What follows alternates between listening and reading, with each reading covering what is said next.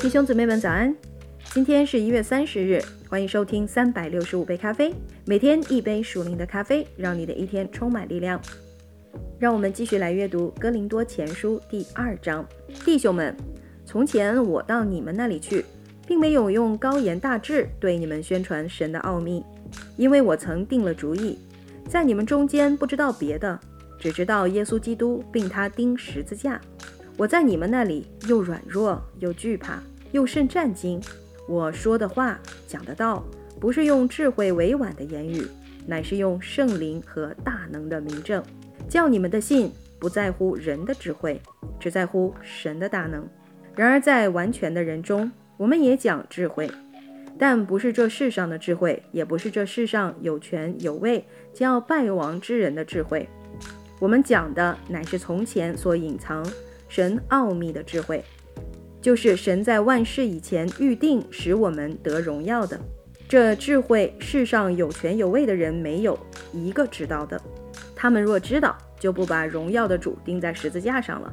如经上所记，神为爱他的人所预备的是眼睛未曾看见，耳朵未曾听见，人心也未曾想到的。只有神借着圣灵向我们显明了。